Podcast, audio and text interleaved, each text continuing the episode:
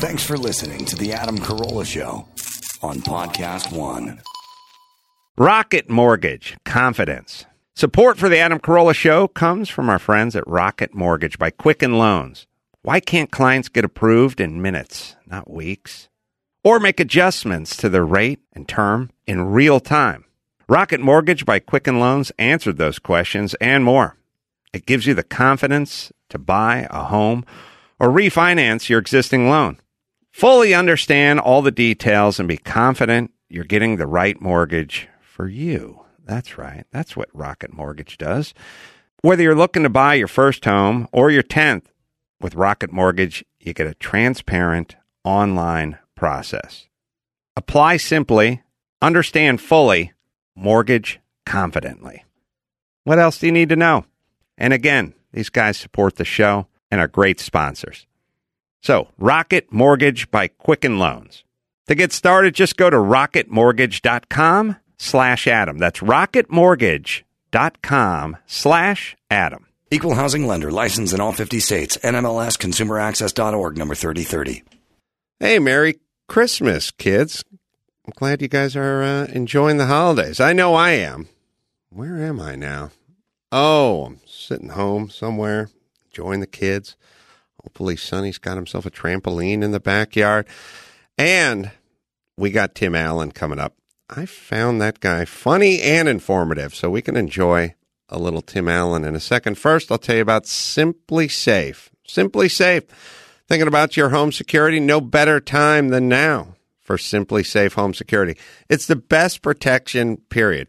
I have it. Gary has it. Geragos has it. Dawson has it. Uh, let's see. Mike August has it. Mm, I think that's about enough. Those are all the smart people who work here. Uh, I've worked with these guys and put together a security arsenal just for you. It's a special package handpicked by me.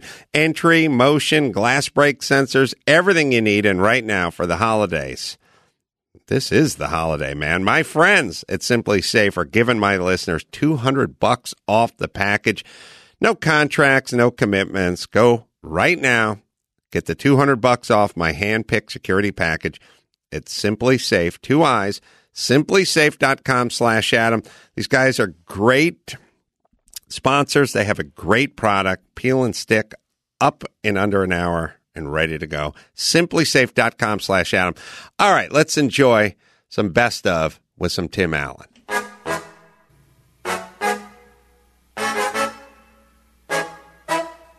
From Carolla One Studios in Glendale, California, this is the Adam Carolla Show. Adam's guest today, Tim Allen. With Gina Grad on news, Paul Bryan on sound effects, and RJ Bell with RJ's Parlay. And now, a guy who had a real home improvement show interviews a guy who had a fake one. Adam Carolla. Yeah, get it on. Got to get it on a church, but to get on mandate. Get it on. Thanks for tuning in, and thanks for telling a friend. Spreading all the good news around. Excited to have Tim Allen in studio today. Wow. Got lots of stuff to talk to him about.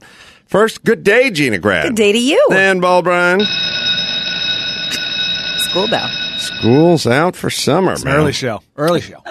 Um, yeah, I'm heading out to uh, Vegas. I'm going to uh, SEMA to. Uh... hey, buddy! Welcome, Gearheads! Get ready, Moisteners, dipsticks.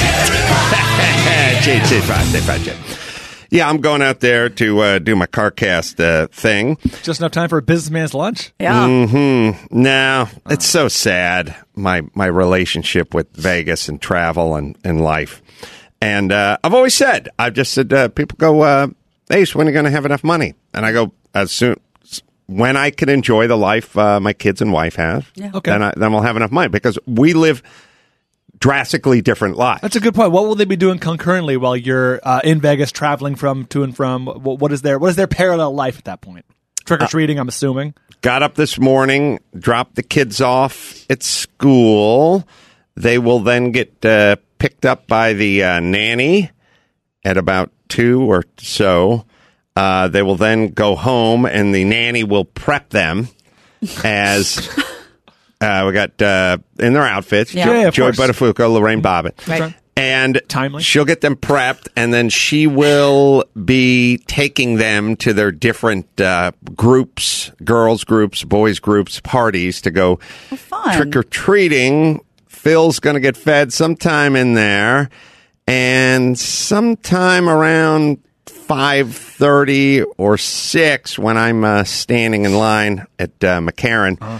for uh, the security line. Uh, Lynette shall be uh, taking her seats at the uh, Bruce Springsteen Oh, Wow. on Wow. Broadway. That's that is the life. Now, so people go. Everybody's having fun. But you're a rich guy. Yeah, no, I'm not. I'm, I'm flying Southwest. Mm-hmm. I exclusively fly Southwest, and I go to Vegas and I work, and then I come home, and then I go to bed. day. I don't. I don't really. It's not a rich. It's not a rich guy life at all. And then in between, I clean this place. Okay. Right. In your, in your on your hands and knees. My downtime, I clean stuff up. Yeah. Right. All right. Uh, Geragos is on uh, line two. Want to get caught up with him? Hey, Mark. Adam, how are you? I'm doing well. How are you doing? I'm doing fantastic, actually. I'm having a very good day. Good to talk to you. Who's there with you? Brian and uh, Gina? They're Yes. both in here. Hello, Mark. Tim Allen. She'll be joining us uh, shortly, but for now, you are the biggest celebrity on this program. Uh, I- lots I of stuff. I lot- doubt that. I have let me, thoughts. Let me start Yes. Hmm. with one thing. I want to start with one thing. Because when I read the indictment yesterday, I didn't read the plea agreement with Papadopoulos. I've now read that, and it's clear to me that he's been wearing a wire. You'll remember on That's what I've Reasonable heard. Doubt. Yeah, Yeah. uh, on reasonable doubt, I told Adam that usually every federal case has two components to it. One is somebody is rolled, so you've got a snitch or a cooperator, and second, they love wires. So it's either a wire tap, which is on the phone, or it's somebody who's worn a body wire. This guy's a proactive cooperator.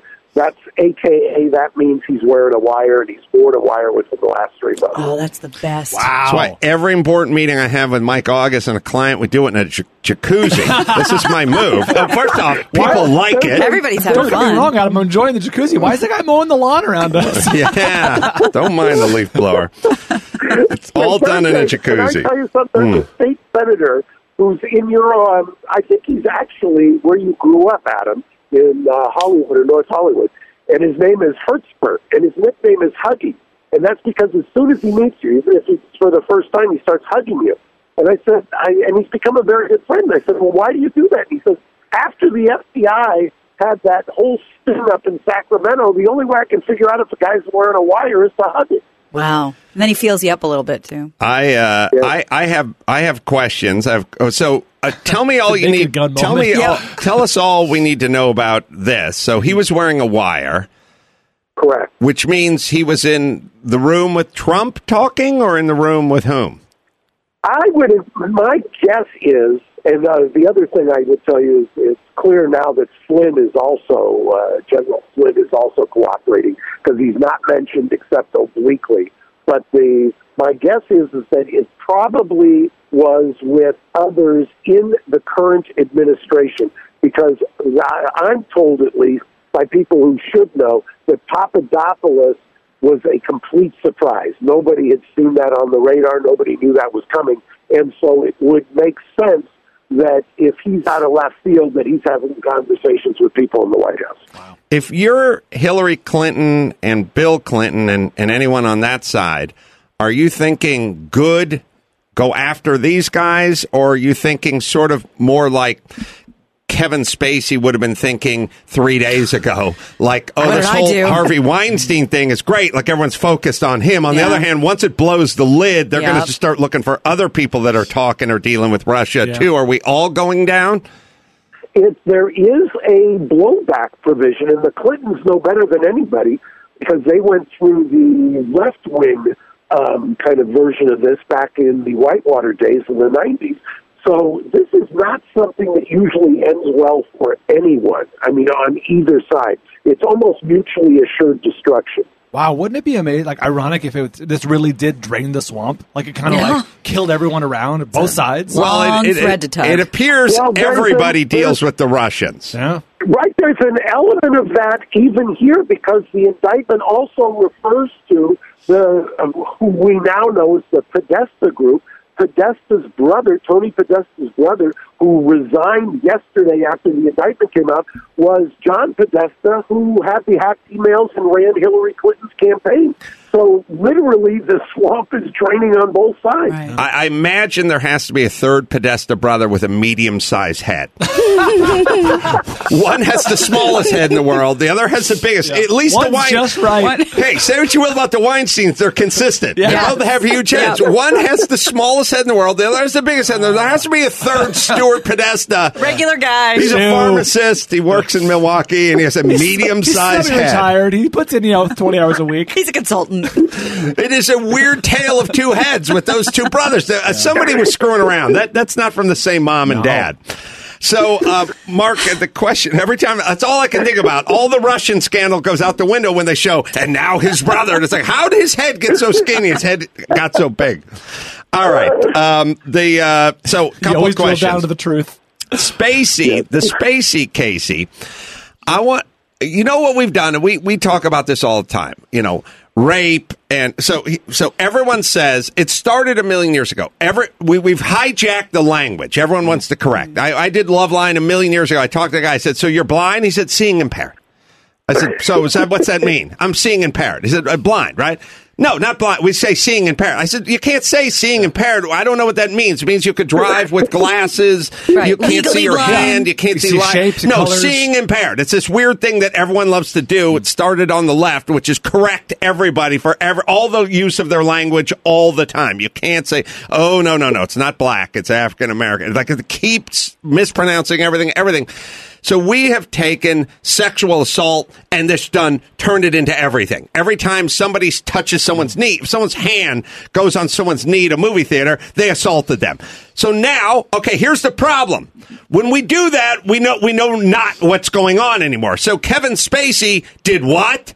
He sexually assaulted this 14-year-old. Okay, that used to mean, oh, wow. Yeah. Now we don't know what it means because you've taken the word, you've broadened it out to every single physical unwanted advance, and I don't know. And it's probably good for the Kevin Spaceys of the world because now that you guys have ruined sexual assault for me, Oh wow.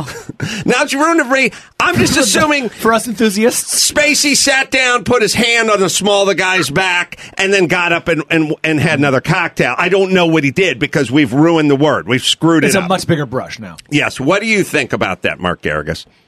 I think the best part of that story is that it eclipsed the George Herbert Walker Bush story. Oh, where that was the best. Apparently, when you're 93 and in a wheelchair and some pretty girl comes over and you say, you know who my favorite magician is, and they say, no, who? And he says, David Copperfield, and then grab a little laugh.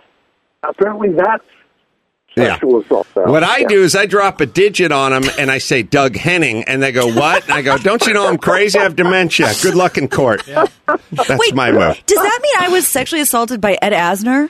Did he touch you? He, he leaned into me and whispered in my ear that I was a Jew beauty. Wow, A Judy. Judy. Wait, you got a Jew beauty? Yeah, and I love Ed Asner. Now that's uh, I love it more now. That's assault. So, what do we think?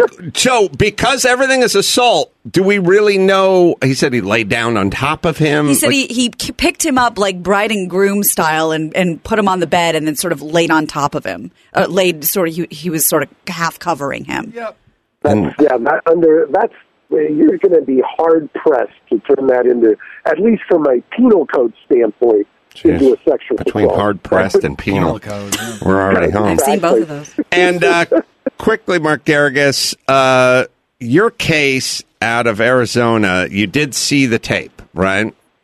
Yes, I saw the tape, and the I, I just want to I want to preface this by saying I'm, I'm sorry to sound like a broken record, but this thing where all we're going to do is highlight any white officer with a with a black suspect or shooting or bad shooting or violence from white onto black. If we're simply going to take those scattered stories and make meals out of every one of them and never really chronicle the ones where the white cop shoots the white guy, then of course we're going to create an environment where the populace assumes that the only kind of crime there is perpetrated by cops violently on the citizens are white cops on black suspects or, are black citizens. That's that's uh, you can't draw any other conclusion if you won't report any of the other cases.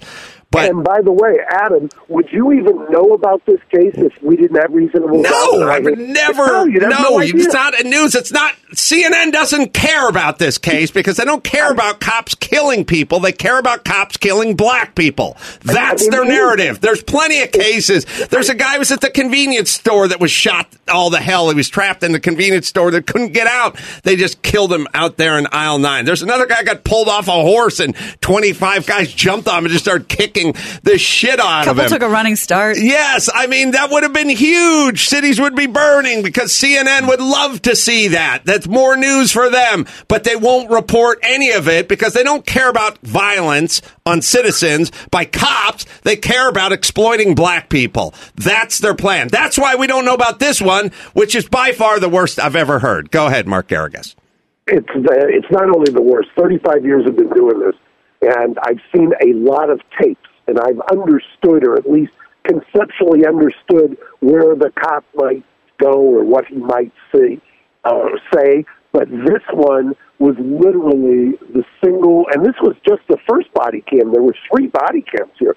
I mean, when you look at these and you see this execution, you see a guy begging for his life, crawling like an animal on the ground, and the cop is being prosecuted for murder, and you wouldn't know about it if you didn't listen to ACS or Reasonable Doubt. Nobody, nobody's even heard of it. In fact, the only people who are writing about it, believe it or not, are the Daily Mail and the local uh, Arizona paper. Other than that, nobody knows that some guy used a AK-47 to kill an unarmed man who was doing everything he was supposed to do. In a hallway inside a hotel, like just a sh- basketball shorts and a t-shirt, lying on his face in the hallway. barefoot, barefoot, 26 years old. I mean, this kid did. I mean, it was like they were putting him through a um, a field sobriety test where you're on your stomach and then just execute him, just shoot him, and nobody's covering it. And uh, I, as I told uh, Adam on Reasonable Doubt, I kind of understand why because this may be the one case where if people saw it, they wouldn't be able to handle it. They, uh, you literally cannot believe what you see. And he had an AR-15 that said, "What? You're fucked on it or something." Exactly. All right. So if the guy was black, then CNN would have every van they have piled on top of each other, parked out in front of the courtroom. It would never be nonstop. It'd be 24 7. And the reason I'm pissed off about it is because what you're doing, you're going to create unrest if you create a narrative that cops single out black citizens and execute them.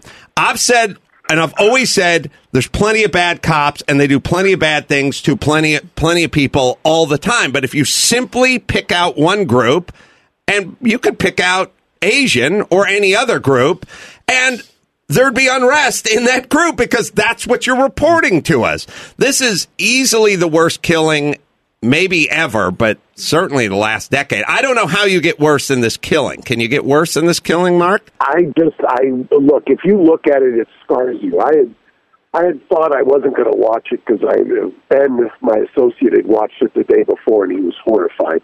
And um, I watched it, and I, I dream about it every night. It's just horrific. It reminds me, in my mind, the other worst kind of picture that I ever saw was that um, kind of.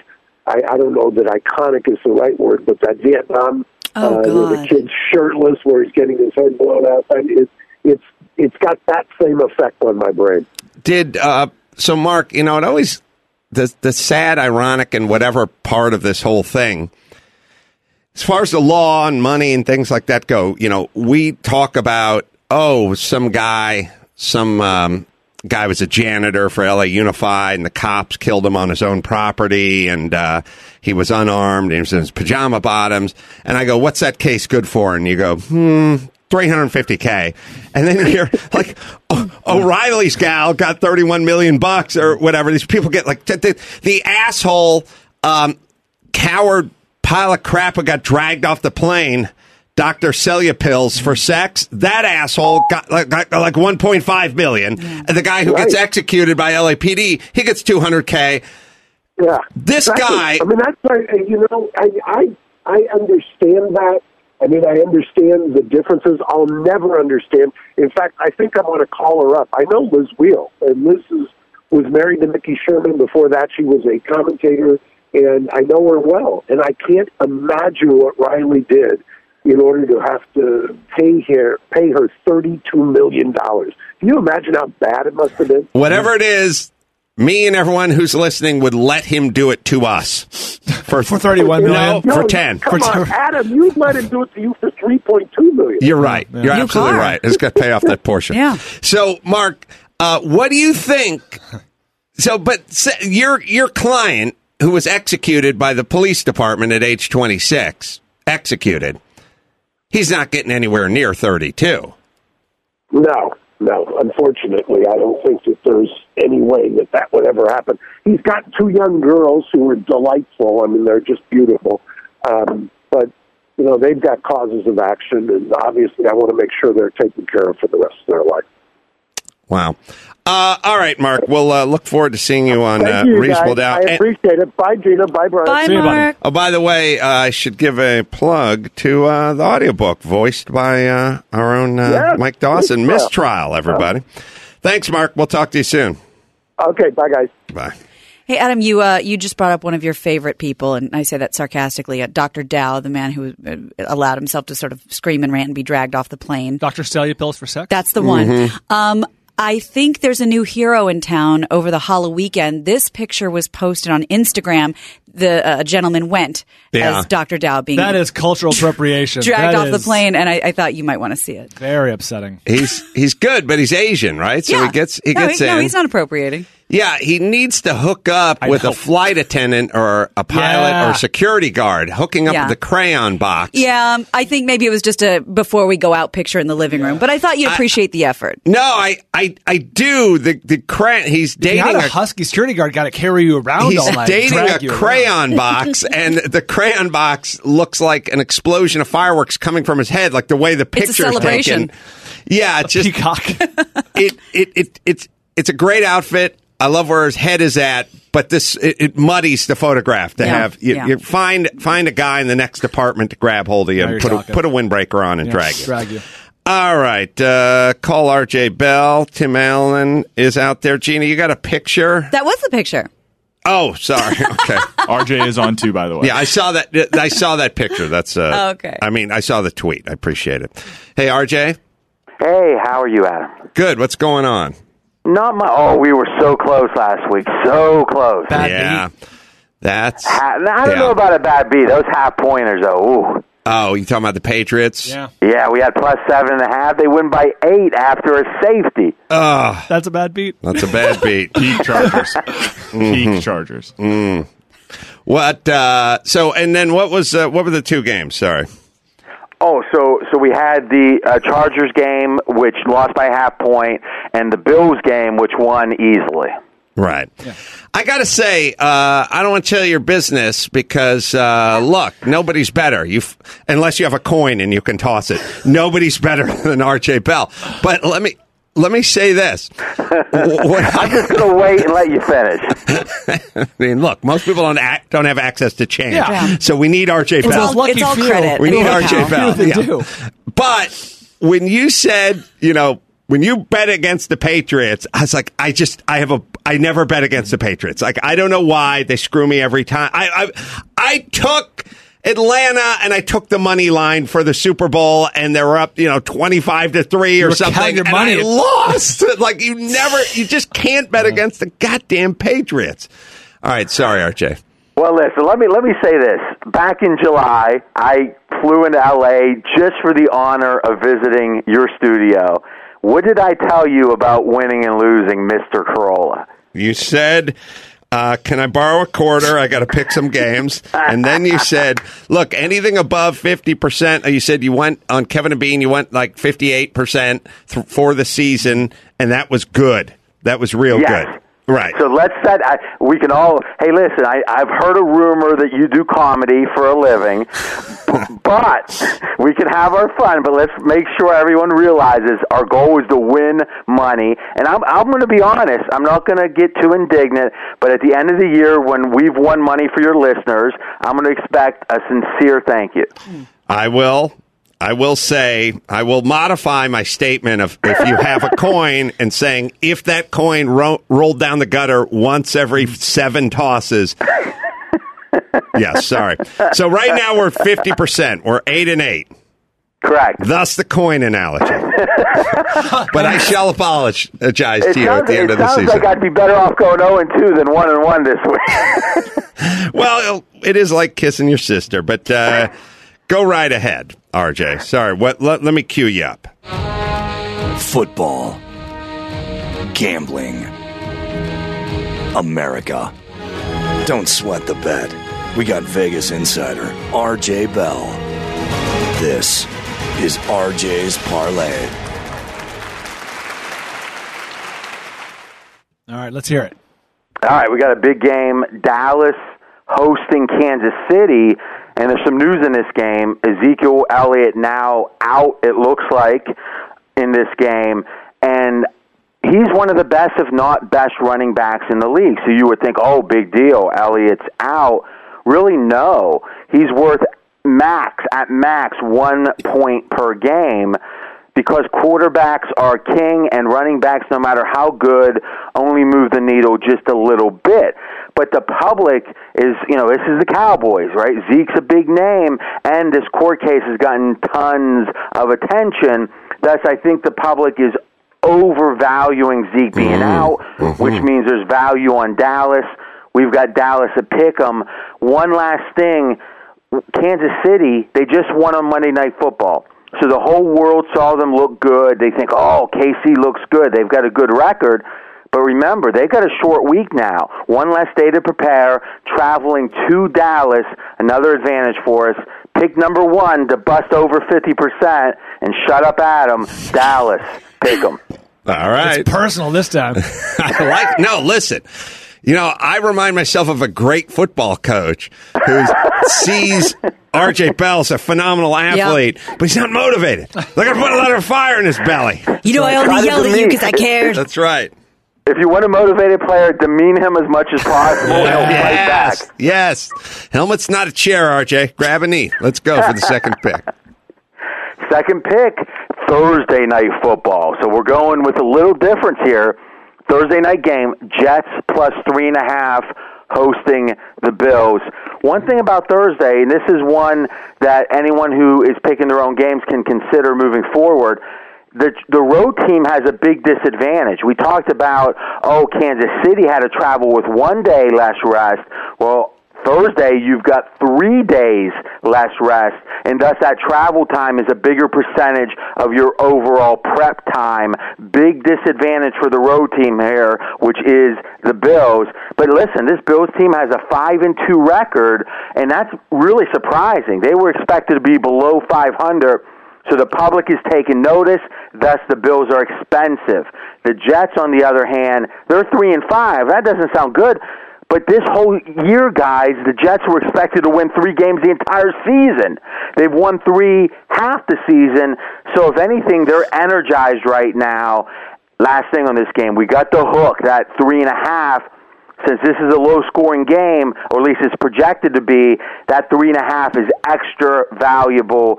Second pick, Jets plus three and a half.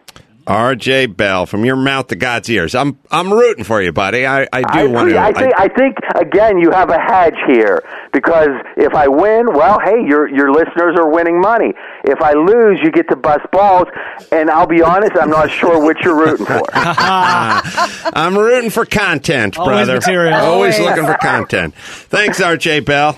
Thank you, guys. Appreciate it. RJ Bell. RJ's Parlay. You can check out his uh, podcast, RJ Bell's Dream Preview, and uh, it's available on iTunes and Podcast One as well. All right, the great Tim Allen is out there. Uh, we got uh, we got. Uh, I'm going to break a little early, Gary. Got a couple of phone calls. I'll just mow out a couple of calls, and we'll bring uh, Tim in. Uh, Matt, 32 Idaho. Yeah, hey, how's it going, guys? Yeah, hey, what's going on? Hey, uh, so I recently, uh, actually yesterday, got fired from a job that I actually quit on the previous Friday. Uh, I turned in my resignation letter for um, almost a month, so I was going to give the guy plenty of time to find a replacement for my spot. I kind of just had enough with the with the employment there, and uh, I was come back in on Monday, and they tried to mark out my date of when I was going to leave to October 31st, and tried to give me an initial. And I was like, no, I, I turned this in. They're like, well, this is your last day. And so I'm wondering in the future, who do, who do I, what do I say? Do I say I got fired from that job, or do I say I resigned that job because I beat him to it? Yeah, if you beat him to it, you got to go Yeah, resign. you What resign. kind of job is it? Uh, digital media, I was uh, making, editing TV commercials, like little regional TV commercials and promo videos and stuff. I thought this only happened when you were like a waiter, like in the in, when you make a big scene in the restaurant. You can't fire me. I quit. And you throw your apron. So that's Yeah. kind of what happened. Chefs do a lot of storming out Yeah. in movies. Uh, you know the worst thing as I think about it, it's happened a few times in my career, not to me, but uh, I've been on the uh, other end of it. The worst thing that can ever happen about you and your job and quitting or moving on or whatever it is is you get fired and you don't get replaced by anybody. Oh yeah. I've had no value. We've had that around here a few times. We've had people move on and nobody has to be hired to replace them, which means you either were completely unnecessary or not very good at uh, what you did. So, Matt, you were replaced by somebody, right? Uh, no, actually, what's really funny is that he's been trying to find another video producer for like the last six months. He's trying to grow the company, but he's actually had people more leaving. Actually, the, the, the impetus for leaving was that a project manager left, and then the person below them left. So there's just he's lost now half of his workforce in three months. Oy. So uh, he doesn't look good, especially in a small town where he kind of knows everybody, and that's how he does his business. People are going to find out that every, nobody likes working there. It's hard to attract people here to, you know, little old Lewiston, Idaho. Uh, it smells really bad here. They got a paper mill. It's just not. You have a It's pretty, but it's not ideal. do you have another gig to move on to? Uh, Uh, perhaps I a tour I have guide for your fair city. Chamber of Commerce. Sorry about the smell there, but watch steps you I've only exit the van. six. Yeah. I only lived here for six months. I moved here for the job, but I just I can't stand it, it or the job. So I'm moving back to Seattle. And can I make a shout out to my buddy Dallas, who's a listener? I'm Yeah. coming back to Oh, live we with Go you. back to Seattle. We don't do that here. We don't do Tim that. Allen's ready to come in. He's yawning out He's there. antsy. Uh, I feel uh, we're gonna bring we'll, we're bringing Tim in in I like line one five, by the way. minute. It's- I just want to get rid of these calls. Have been on hold for too long. Jeff Forty, Kansas City. Hey, Bob, Gina, What's going on? Hey. Dawson. Hmm. Dawson's not here because we're doing a show at a different time, Dude. So we lost everybody. Oh wait a minute, just Dawson. Later, Hosen. That's great. I like, you know, my favorite is when people do this move. You have 10 people show up at the new time we tape, and then the one person doesn't show up, and they go, Hey, man, nobody sent an email out. And you're like, How is it that nine other people showed up at, at the time and you didn't? They go, I don't know what their story is. Like, I like that. I love that answer. I I'm- waited for you. I'm not man. saying Dawson's going to give that answer. I've worked with many people who will That just give that answer has been given by I don't look. others. I don't know why they're there. Why don't you talk to them? And you That's go their like, business. Look, if if there's ten people that are going to show up at a new time, and you're the only one who doesn't show up at the new time, and your argument is I wasn't made aware of this. We just found the other nine people made them aware of it, but somehow we missed you. Not a great argument. I know many people who would make that argument and stick stick by it. And then I do love it when you go, "How'd everyone else know?" You'd have to ask them. Yeah. How would I know? Okay, Kodo and Podo. Kodo and Poto. Ask go, them. go ahead, Jeff. Oh, well, I was hoping you could help me with a decision. I need to uh, rent this apartment, and um, I had a, a stripper apply. Mm-hmm. And I'm not a prude. I'm fine with the line of work, but it's the relationship dynamic. Are these people going to be a pain in the butt? They are Uh, gonna they're gonna come back at crazy hours. So you have other folks Yeah. in the building who are going to have to hear them pull up in jeeps. They all drive Jeep Wranglers. They pull up in jeeps at like 4 a.m. 4, 4 a.m. Going the keys. Also, I would guess that many strippers supplement their income with their gentleman friends, getting more than a lap dance. I would guess that too. I would guess that as well. Well, it's weird because like I haven't. It's not like I. You're not like you go to a strip club and you see strippers walking Yeah. out the door with dudes. I just feel like Champagne room. there. Uh, they may be finding their way back to the apartment at some point. But can I just say, anecdotally, knowing two strippers in Kansas City who were both renters, they were lovely and always paid their rent on time. yeah, they always got cash. Yep, always got cash. So Jeff, be how's, the, approved. how's the KC strip club scene? I have no idea. Come on. It's good. and they don't good. have a lot of kids, but then that glitter's really hard to get up. I mean, you need a serious Well, shop vac. They're leaving it down the hall. Oh no, they're leaving their deposit. Mm-hmm. There's a boyfriend and a kid in the mix. If that changes, Oh, all right. Then it's fine. Go ahead and do it. All right, Tim Allen is out there. So, Allison from uh, Marietta, an idea? Oh, hi. podcast How called are you? Taste Taste. Good, man. What's going on? Um, well, okay, so you talk a lot about food on on the podcast, like a lot. So, yeah. um, this I had- whole I morning was idea- dedicated to. Yeah, go ahead. what this morning So I theme was had- shrimp, right? Right. Uh-huh. Omelets. Mm-hmm. Go ahead. So I had this idea. I had this idea that um, maybe you should have like another podcast and maybe call it. My idea was to call it the Taste of Ace. I like it. Oh, that's Great good. band as well. You get one free hour a week. Yeah, fill it Yeah, up. I shouldn't have had a 53rd podcast on. Yes, thanks, Yeah. Allison. I, I like that. You and Olga. Oh, Do, do it oh. you and August on the plane to Vegas. I had a yeah, yeah. We travel. We should be working. Why aren't we working on that plane? Seriously, that's we should be working on, on that table. plane. Real slacker. We do. We literally bring. I watched you screen the Willie T. Ribs doc last time we flew to Yeah. Vegas for a three-hour event. We've Yes. screened in cars before. You're leaving money on the seatback tray. All right, the great Tim Allen is out there. We're not going to make him wait uh, any longer. Tim Allen in studio.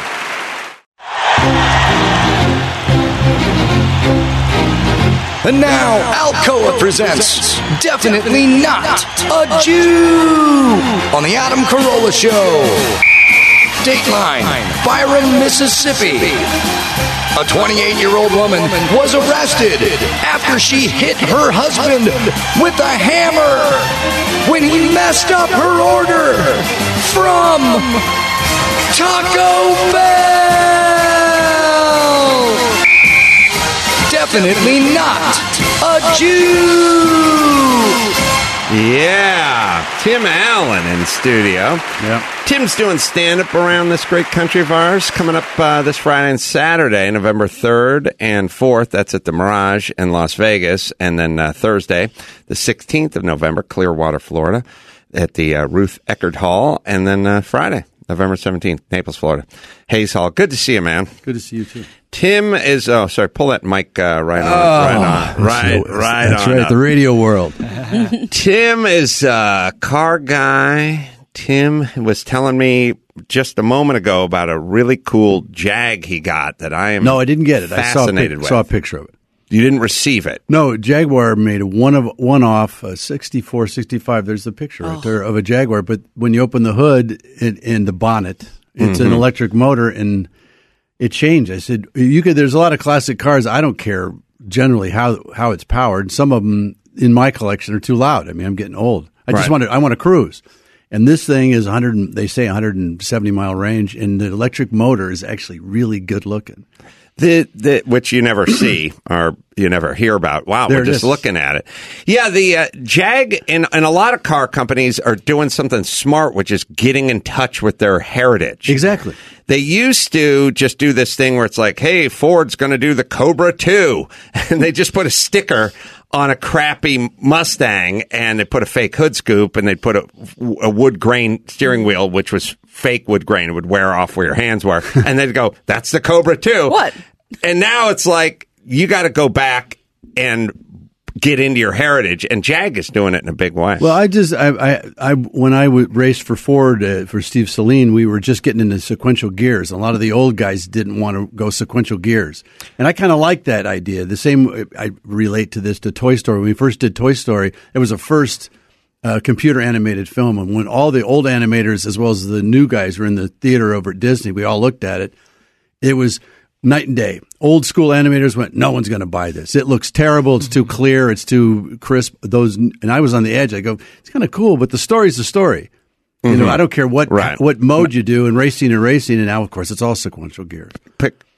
I've said this a million times. Pixar films should be studied in every film school because of the story. Mm-hmm. The stories are so insanely good. They get lost a little bit sometimes in the technology or the performances or whatever, but the stories are so great in Pixar's, and especially like there's a lot of comedies where it's just hey, it's a comedy, but there's not much story to hang your hat on.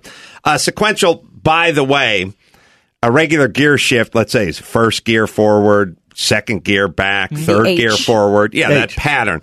The sequential is just one stick in the middle, and you just keep pulling it backwards, like a, like on a motorcycle. Like a motorcycle, Upshift, yeah. Yeah, just go But one, you got to two, get three, four, used to it, and it's kind of the old school guys didn't like it. And I remember the the studio animators at Disney, you could hear them grumbling in the back. Ah, don't get over this. It looks terrible. I can't believe I Doesn't weird- look hand painted at Yeah, it all. Did you know what you were getting into in a good way with Toy Story? I mean, did you know when you read the script, or were you in the middle of a crazy schedule and this one, No. give me the sides, I'll show up? I, I studied film in college, and uh, uh, Lasseter's Pixar Light, the Tensor Light, was shown at our one of our film festivals. It was the first computer animated thing I'd ever seen, and that was that the, the, the logo they used. That was Yeah, his original hopping, movie. Little bouncing yeah, he, desk lamp. desk- he did a whole movie with that, and I said, "This is the future. This is unbelievable." I mean, I was a big fan of that. The scripts in those movies are kind of peculiar. They don't they don't show up. They, they kind of show up in a random sketch to me mm-hmm. about what the character's going to say, and then it shows up. You know, when you go do your bits, it's a really peculiar process for an actor or a comedian.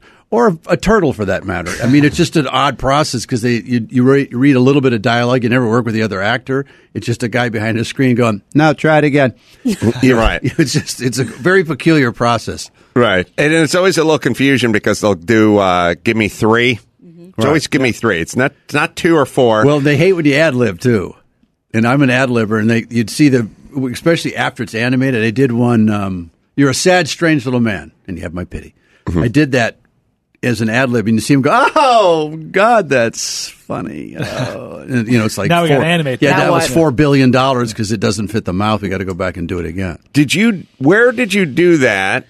Record that and then how much of that they always say so and so wasn't in the room. Nobody. Sometimes they're across the ocean though and they're with you, piped in the room, Nope. but you're always just alone. always alone. I mean, I always thought it would be kind of fun for Hanks and all of us to do it as a, like a theater event for charity or something. Yeah, just Wow. do it in a circle. Just do it one off great. the other. Yeah, But they want style. you. They want you completely clean. Completely. They don't want the other guy in there at all. So it's it's a little alarming to have a, the you know the engineer go. Here's what his line is. I said, well, give me his line first. And then of course my joke. You don't sound anything like Hanks. This is this is horrible. I just was working on a Pixar thing and they had an actress who's not in the movie, but she's a voiceover actress playing the other person, but in another room and then piped in. So you can read with the person, but they're not, gonna, they're not going to be in it. No, They didn't have that for you. they don't have it for us because I said, almost alarmingly, I was told, really don't even need you anymore. Like I'm already passed on because Buzz has said so many things in three movies, and a lot of my lines are, "Look out, Woody! Woody, Right. watch out! Right. Woody, watch out! Woody, look out!" And there's They a can lot- assemble a They- dialogue the guy you. said it, he said it in a nice way. Really don't even need you for this one. I go, well, that's not exactly what the, what I'd like to hear. But they could Frankenstein it together. Oh, you bet. I mean, the same way as they can do, a, you know, Michael Jackson show with his avatar up there in Vegas Yeah. or what, whatever they're working on now. Yes. When I did uh, Street Fighter Four, the voice of Rose, they've done many, many iterations since. Never been uh, in once to record anything. Not once. Well, Gilbert, Gilbert Gottfried should have seen this coming with Indeed. Aflac Yeah. Duck and played it uh, a little more on the straight and narrow. Uh, Tim, uh, we know uh, we have a mutual friend, uh, Kevin Hench, and uh, he he was one of the instrumental guys in Last Man Standing. Uh, I know you grew to love Hev- Kevin Hench. His point of view, particularly, you know. and he's but he's also you know what everyone's looking for when they're on on the set?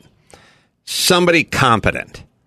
Like somebody you can go up to and you go is this going to work or is this not going to work? And then they can tell you because they are that person. Kevin Hench is that person. You want him on the set of a movie you want him on the set of a tv show you want him when you're camping. You just like go is this going to work or isn't going to work? And he will give you a very clear unfettered version of it It will. I, I look at this, and I have a shop in North Hollywood, and, and we build cars. And what we're looking for is always the guy that uh, finishes the job, people that engage. And Hench is the type of guy that engages. Uh, go do this. as you said, is this working? If it isn't working, I'll go fix it. He takes a shot at it. He doesn't delegate constantly to somebody else. And we're finding in North Hollywood a real limit of people that do things. There's a lot of people that say they do things, a lot of people that want to do things, a lot of people that can tell other people to do things.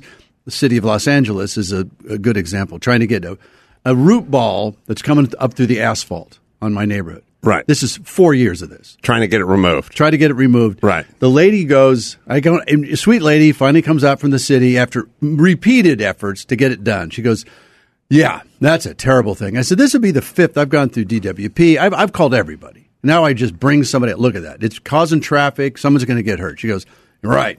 That's a civil infraction. I go, Okay. Well, if, if I were to uh, give the person whose house that is a civil infraction, they're not really going to vote for me again, are they? Right. I go, okay. So that's just going to sit there. I'll get someone else to look at it. I've had everyone look at it. No one's. We have one root ball grinder for the whole city of Los Angeles.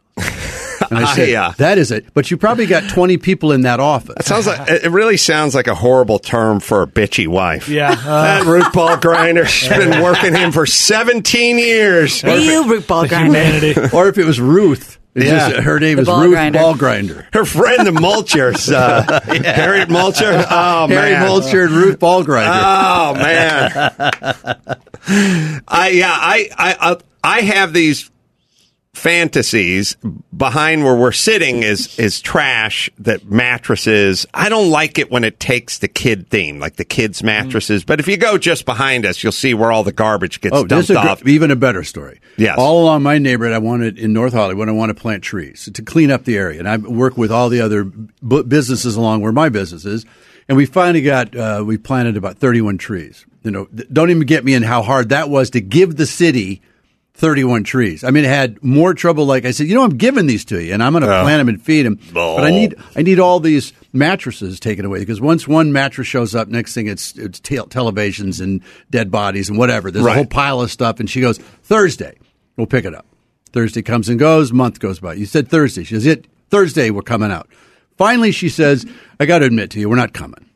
I go, why do you say Thursday? That's what we're told to say. Oh, I said, wow. why? Who told you to say that? That's just they they won't give it up. We don't have the truck anymore, so you don't really have the capacity. But you still got four people in the office that take the calls, but we don't have the truck to do that anymore. So that's on you, people. Well, good to know that I pay the taxes so that you can answer the phone and tell me that it's not happening. we are in this uh, tale of uh, two cities over here the best of times and the worst of times because we have unlimited resources to pay out when the cops shoot people or to pay the teachers that are over there in purgatory because they were molesting kids. We we have unlimited resources for that but when it comes to the stumps or the garbage by the side of the freeway or the mattresses or sofas like we don't we don't or if have. you need your oil separator checked, if if you have in a shop an oil separator, that guy is out there on the on the mark. Oh For- yeah. Oh well, the, well. There's nothing we do better than regular. parking enforcement. Oh, yeah. Parking enforcement. We're Oh. insane about. Johnny but. Model. Behind us is literally just piles. There is a toilet. Gary will show you a picture. Somebody went full Gallagher on a toilet out there, and there's That just was a- me, unfortunately. I thought that was your restroom. There, you have destroyed that toilet, Mister Allen. There is a A full Gallagher? What was well, they just smashed. He took the sledge-o-matic. He took the sledge-o-matic to a uh. toilet, which is just on the sidewalk. It's just a, it's just a destroyed toilet on the sidewalk. Says they don't have the garbage guys don't pick up garbage. They work a robotic arm Right. that goes for the for the can, can. and if the can's not facing Mecca, they'll keep driving. Like it's happened to me. Once or twice where the the can was faced the mm-hmm. wrong direction, so God forbid they'd have to get out of the goddamn truck and turn the can around. Here's my thing if you can't get out of a truck, you shouldn't be a garbage Yeah, man. a- Like if that's a bridge tall too, a order. far, like you know what, I really don't do getting out of trucks. like, fine, be a goddamn accountant, but don't be a garbage man because everything's robotic arms. So we don't have any ability to pick up the sofas, the mattresses, or the busted up toilets. Gary, I'm pretty sure Gary took a picture of the busted. I think Oh, to I took pictures We're of trying it, to find it. busted up toilets. But don't. Oh, when you. Gary, well, we'll find that. So, uh, Tim. Uh, let's see. Let's so. Hench is a good worker. Oh, yeah. I miss good workers like that. There, there's I just yesterday I was talking about the people in my life that get stuff done.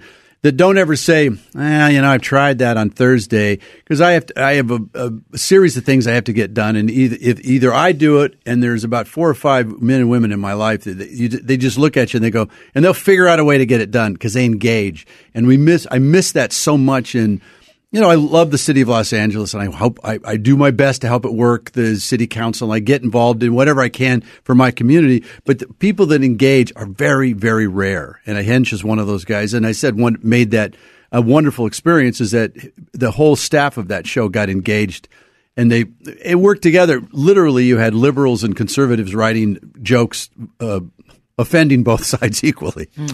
Did um, uh, so? I know when the show ended, the ratings were very good. Of course, I, I'm very close with Hench, and I, I see him for football every Sunday, and so on and so forth. Um, and he really felt like there was a little bit of a political conspiracy going on. That the show Last Man Standing was going into its what sixth season, Seventh. seventh season, coming out of the sixth, going into seventh. Great ratings, and for guys like uh, Tim and guys like Hench, it's a big big deal financially to have these things continue.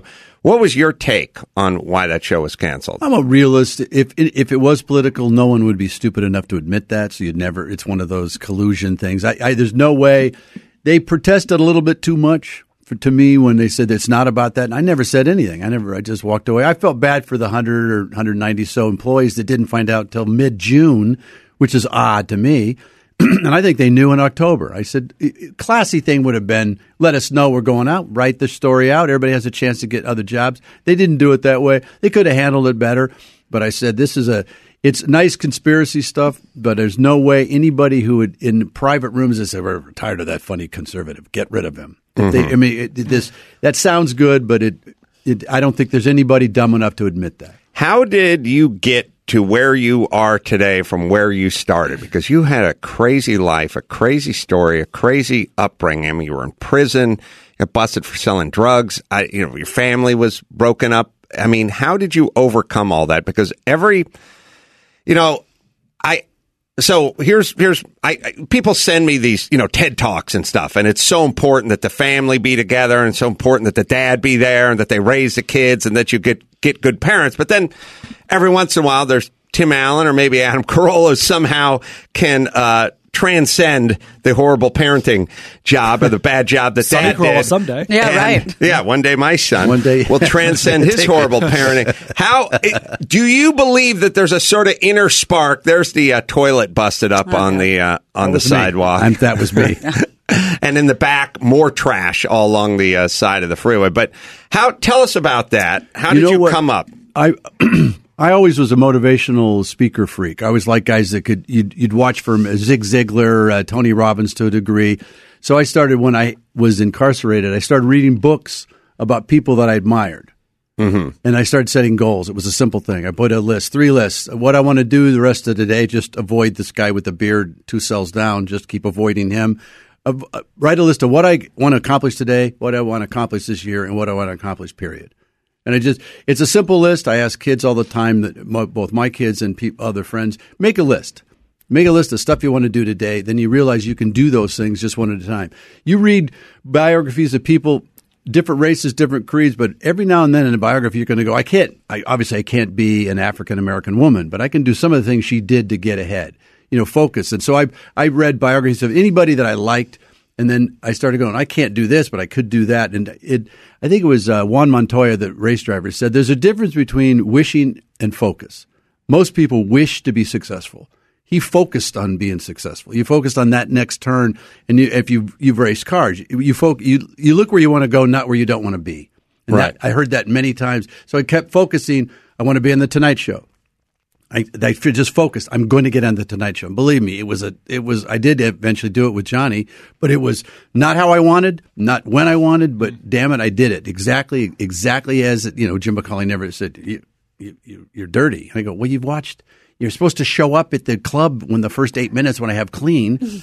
You're not. You always show up. You know, half Oh. boozed up at the last half hour. Of course, I'm talking about you know nut sacks Do and you, all that. do you think prison saved your life? Yes, it was either that or the military. I should. I wanted to be in the military most of my life until someone told me exactly you'll have to be screamed at really close.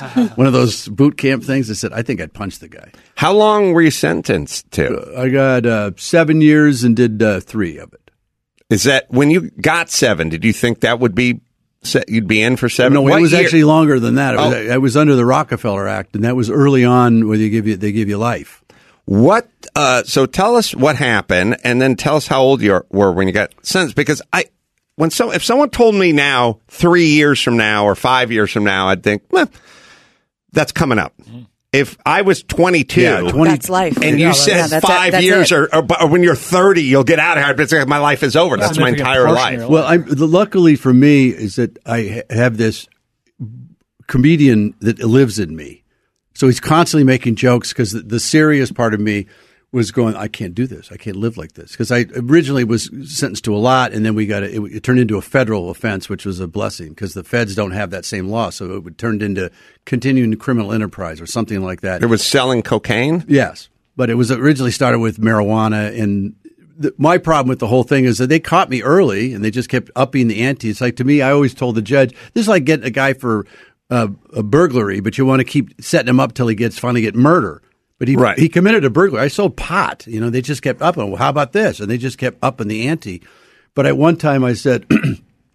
I was in a holding cell for 60 days, which was miserable, just miserable. 16 other guys, you know, and it, I Two said- months. you know, in, in there or during Christmas. So I said, I'm going to kill myself. That's what I'm going to do. I'm going to, I'm going to stitch together like in the movies, the, the sheets, put it on the bar and I'm going to kill myself.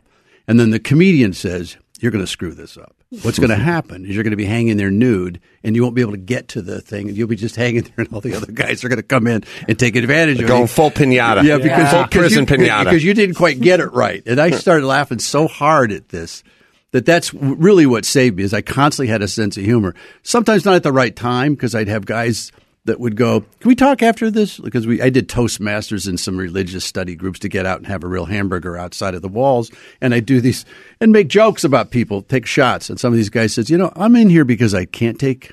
shots at people. so the one guy got me up against a wall because he was going to beat me up, hurt me. And I started laughing so hard as he's got me by the neck. And he goes, What is so funny about this?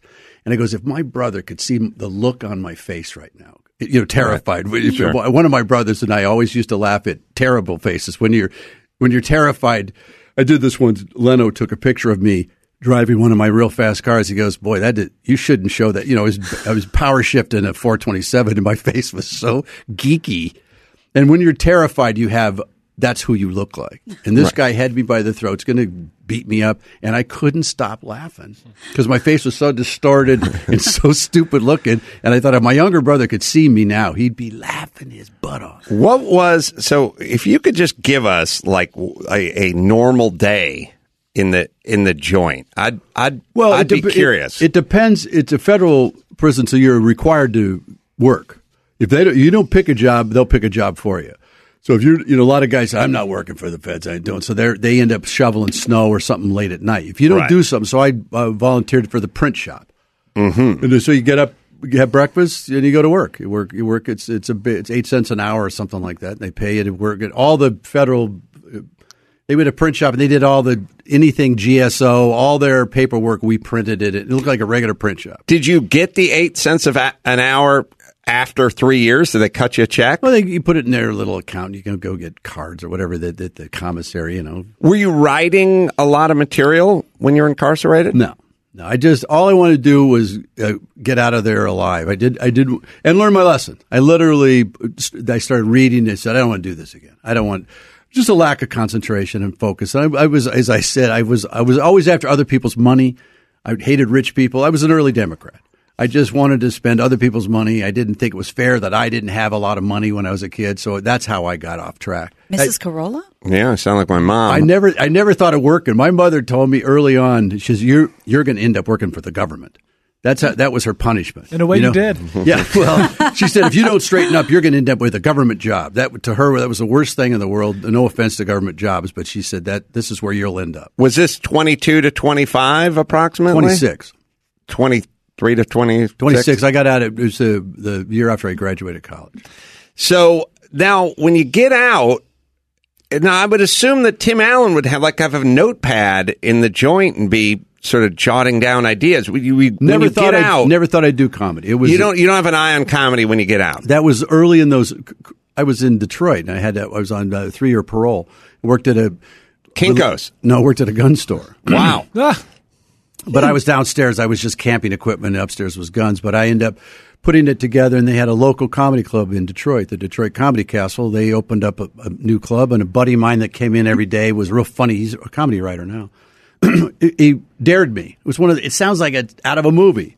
You don't have enough to go do a ten minutes, and I wrote thirty minutes of comedy in thirty minutes. I just wrote everything was on my mind. The Pillsbury Doughboy was my big bit.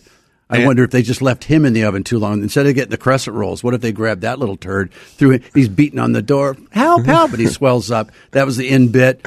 I was smart enough to do all the cruddy stuff up front. I mean, Right. it's a natural thing. Leave it, uh, leave it, leave them laughing. Big And- finish. Big finish, and it was that was it. It's, uh, The uh, I remember a million years ago, Mark Sweeney, who was the director of Acme Theater, um, was telling me about Tim Allen and a Tool guy, and you know the whole all all the all the bit the the Tool Tool man.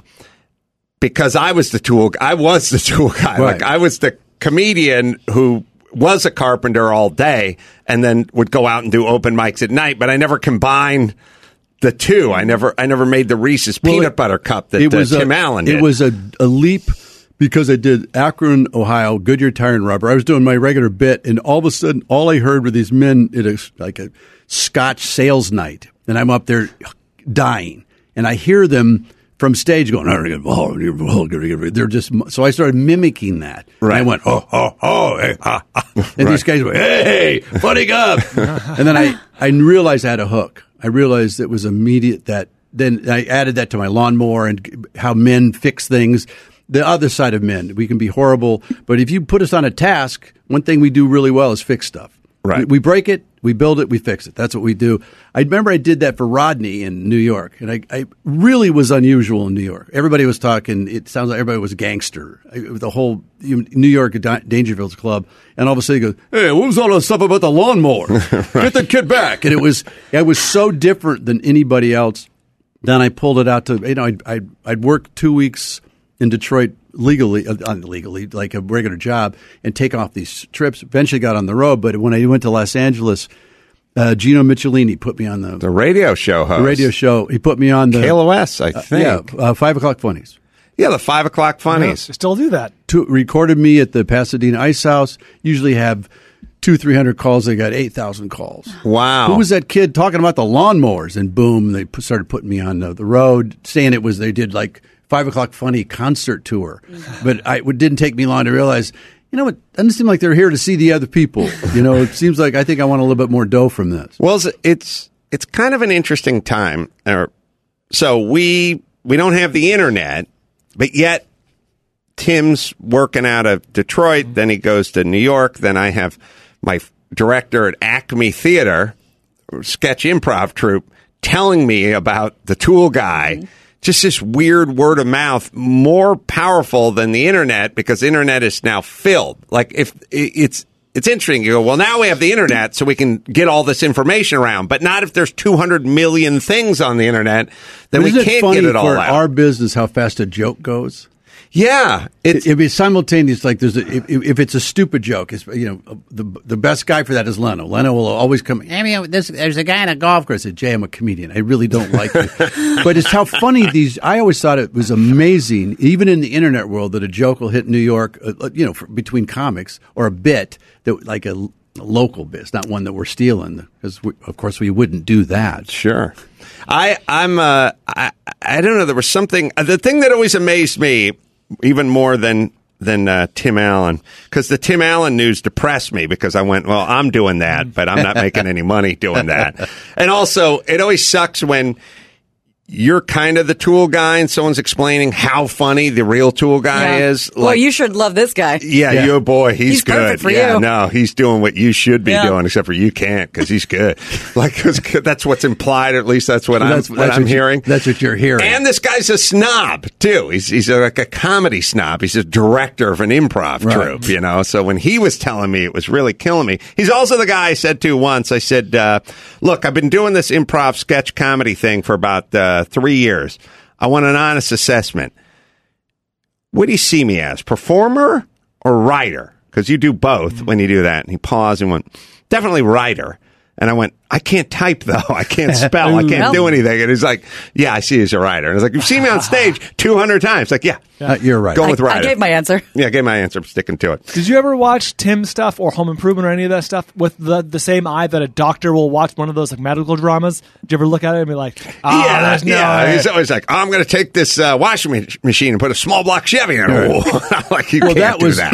that was network But taking my act. They took, Yeah. they took the first year of my, my almost my entire act, which was a story in itself because we don't have a union comedians, so we don't really own our material according to the Writers Guild. So if a writer writes my material down and I word it on a TV show, he now owns my material. right, you're at. And that happened the first two years of the show when they were ne- renegotiating aggressively, as Disney can do. And they said, in a way, they said we could stop you from doing concerts. And I said, I'd like to see you try that. yeah, they really say we own the material. But they own the they own yeah, it. the Writers Guild said we do own the material now. All that grunting is ours because they it it was a startling revelation. I said it was it got into this where we're literally cabaret acts. Uh, uh, I think it's strippers and comics. And- Right. and maybe jazz musicians. We're in this group that doesn't have any union. We don't have any protection.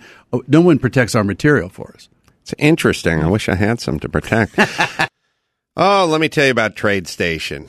Give you that extra edge to find your next great trade. Easy to use tools for traders of all skill levels.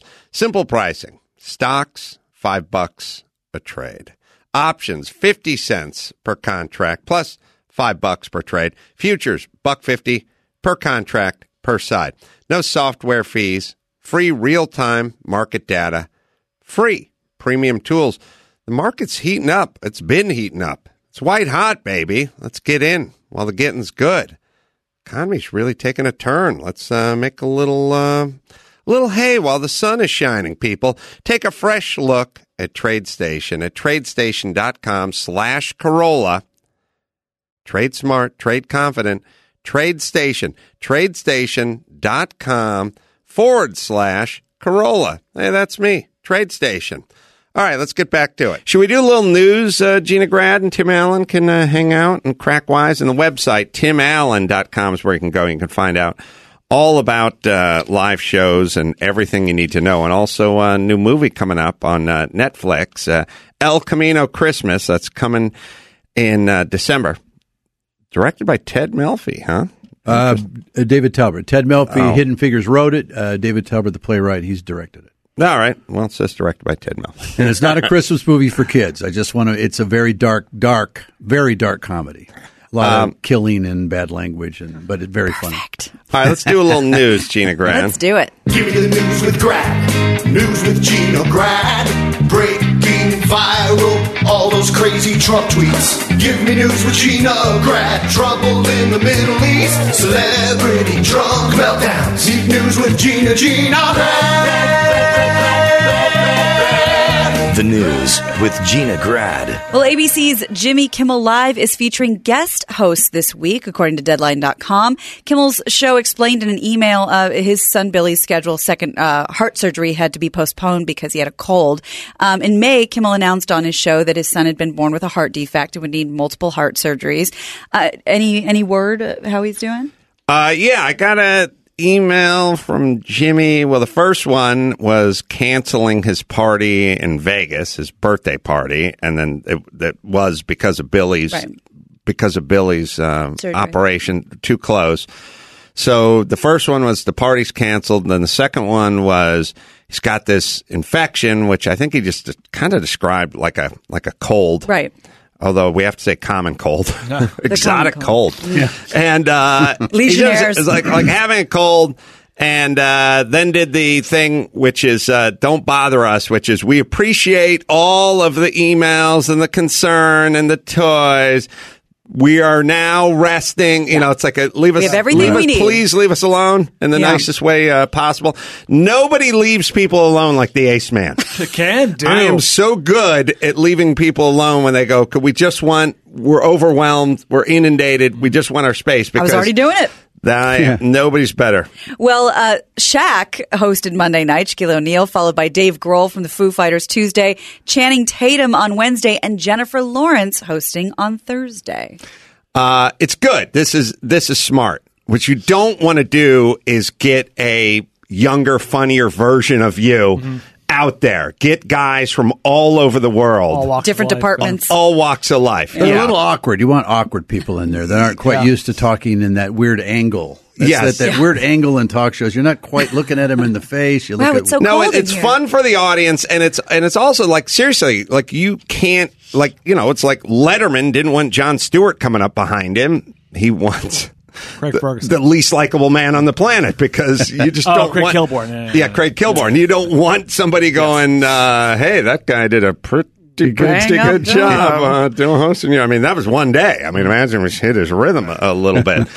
Not that anyone can replace Jimmy, but smart to get people from all walks of life and fun for the audience. An as animal well. would be good. Just get an animal. Yeah. Yeah. Yeah, Oh, just yeah. like a dog. So you just keep cutting to him and you go, "Oh, yeah, not much to say, huh? yeah. The, yeah. good. What's the guy from Air Bud doing?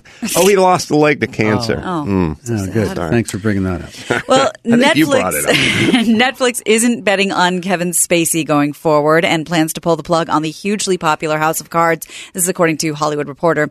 The streaming service has cut ties with the actor following charges that Spacey made quote aggressive sexual advances toward a 14-year-old boy back in the mid 80s.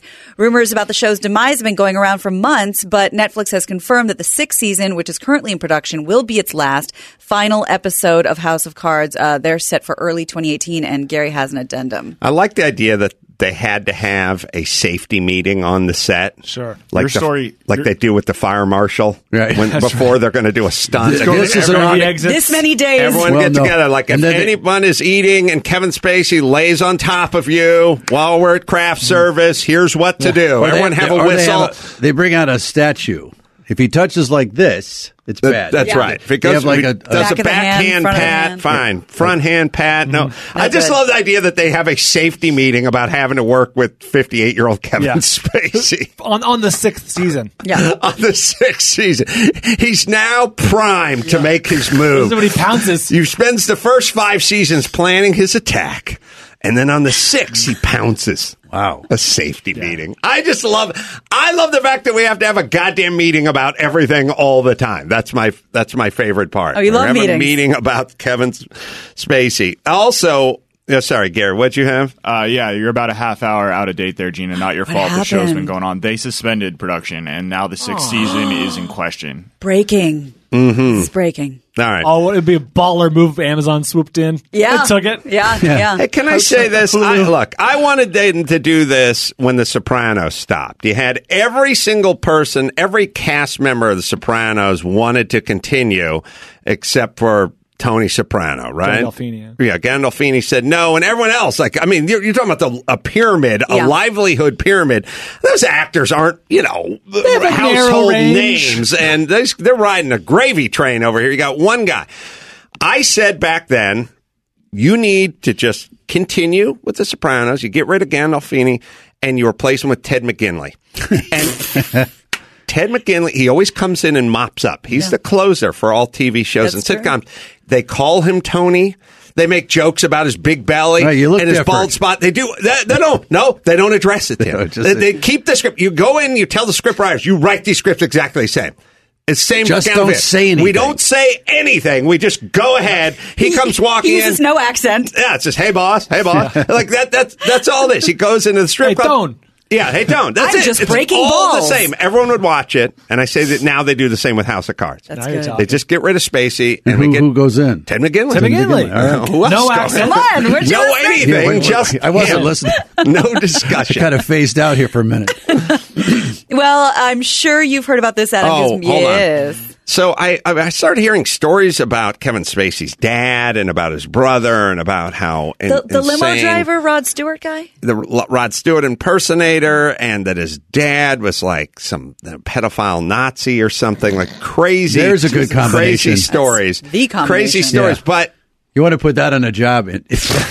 It, it's Nazi, References. Nazi, Special yeah, skills. special skills, Nazi pedophile. no, no, you always go pedophile Nazi. It But might, yeah, might also be worth pointing out, just because we did a similar story around the Weinstein time. Uh, Family Guy episode from several years ago features Stewie running through a mall naked, screaming, "I just escaped from Kevin Spacey's basement! Help Yes. me!"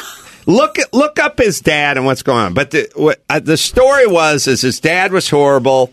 Kevin sort of became an empty shell, like Yeah. like just no personality. And it strikes me, all the greatest actors are the empty Shells. vessels. The the Jim Carreys of the world, like all the guys who do all the impersonator, who too can become. Be filled with the new character. Yeah, he became uh, Bobby Darin.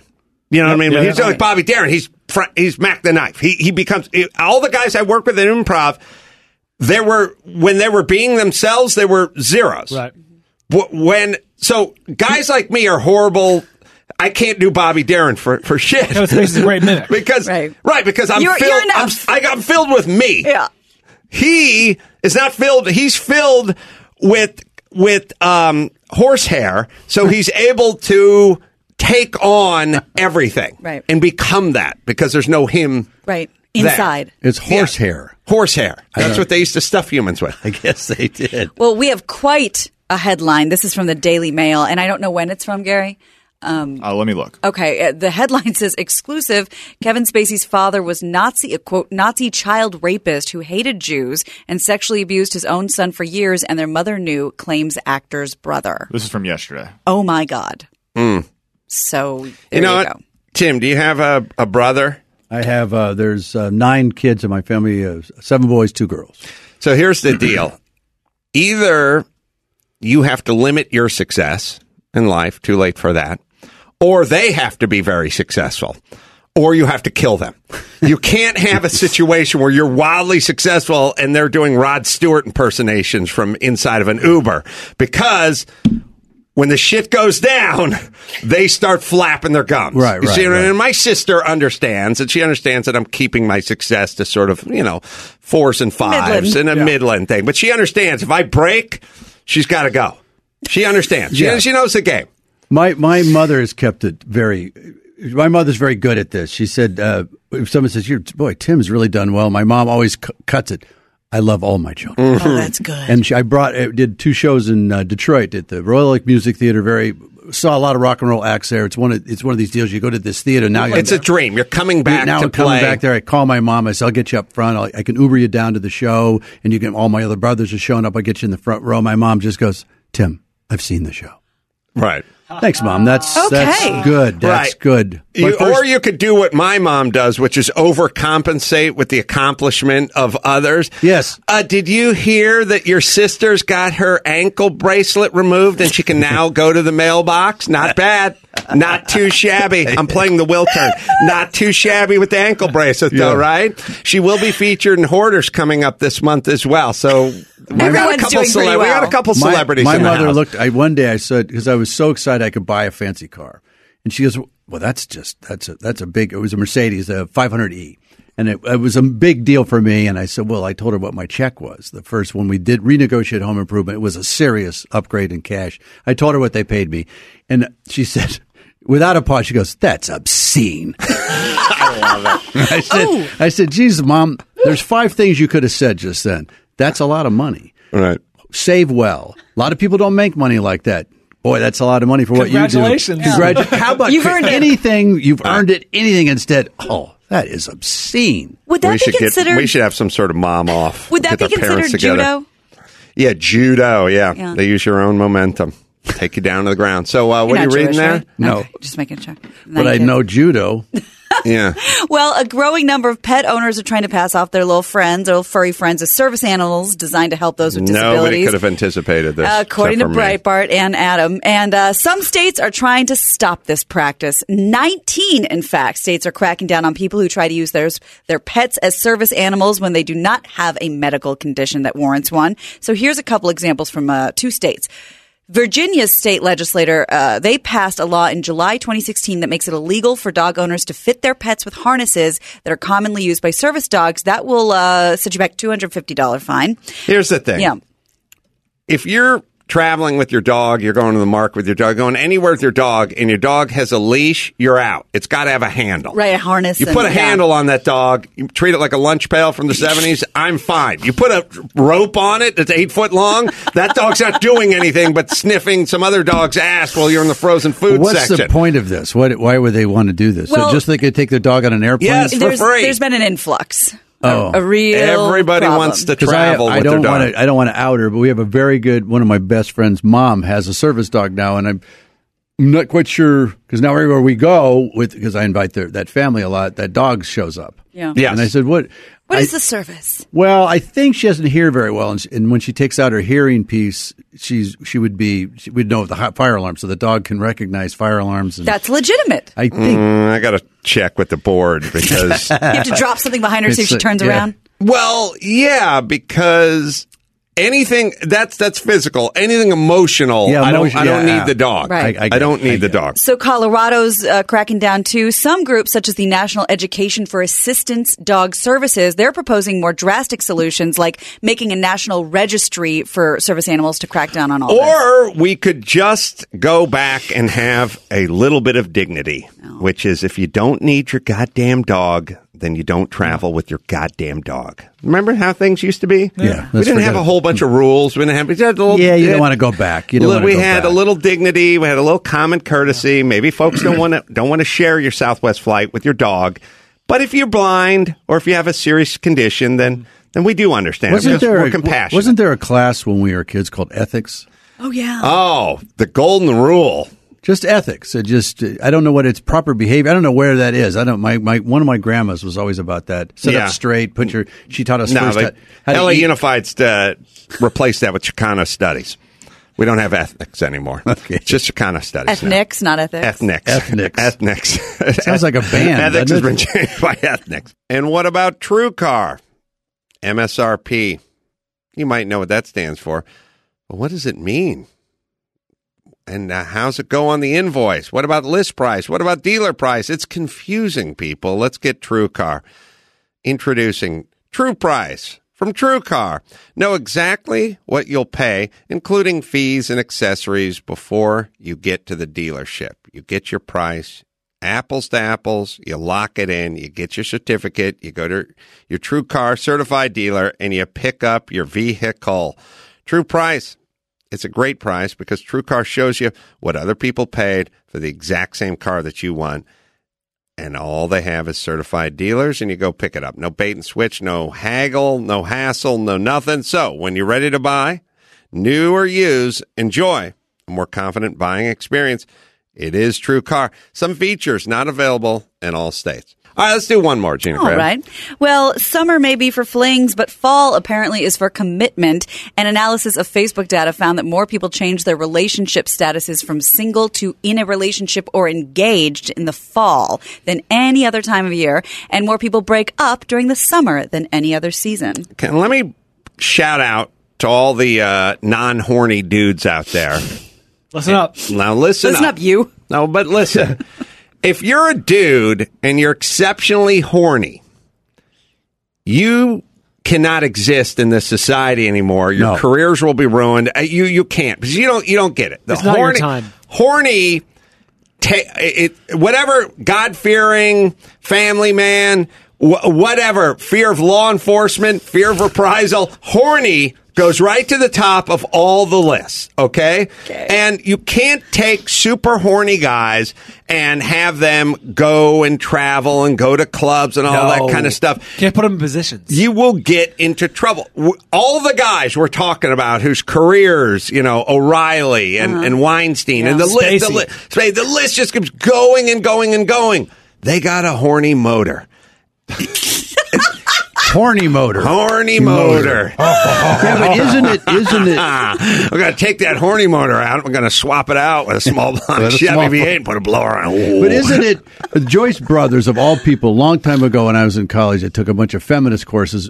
It, it actually to meet women, but I met the wrong type of women. Sure. more golf pros than the women that I wanted to be around. Sure. but I love the feminist point of view back then. And Joyce Brothers, they made fun of, but every now and then a teacher would go.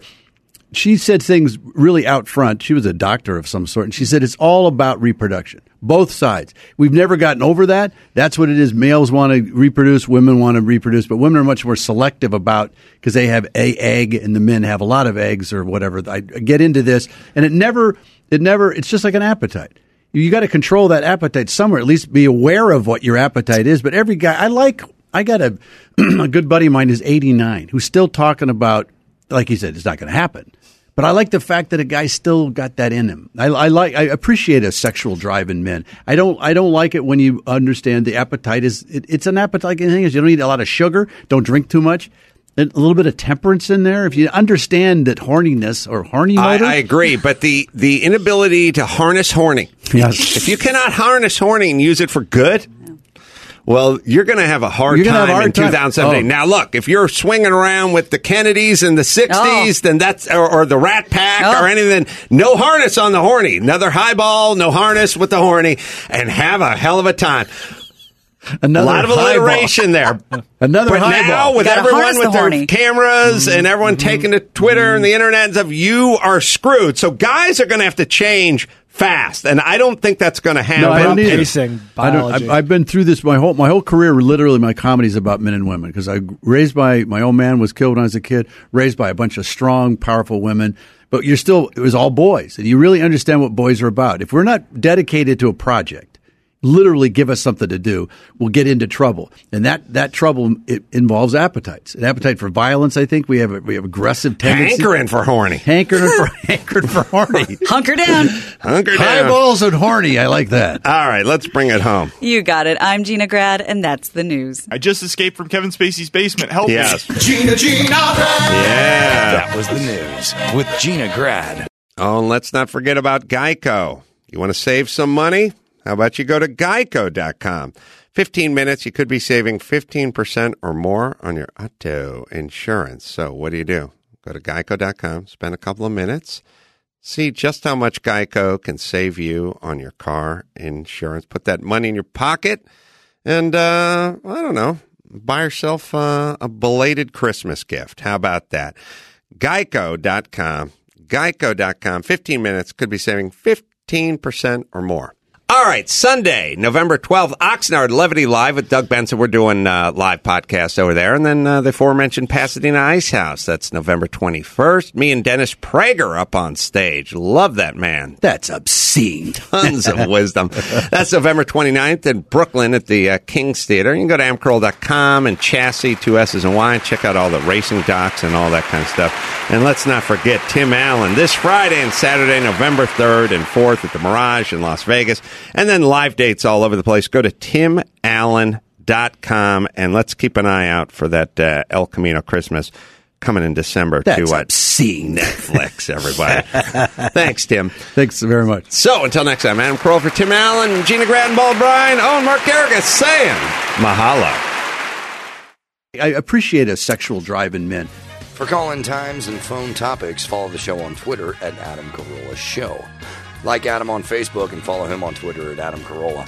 Leave us a voicemail with your questions and your comments at 888-634-1744 and subscribe to Take a Knee. For a weekly dose of inspiration and motivation, click on the archive link at adamcarolla.com. Live podcast in Oxnard, November 7th with Doug Benson. And we're at the Ice House in Pasadena on November 21st. Tickets and info on all the live podcasts, Mangry events, books, movies, and more. Go to adamcarolla.com.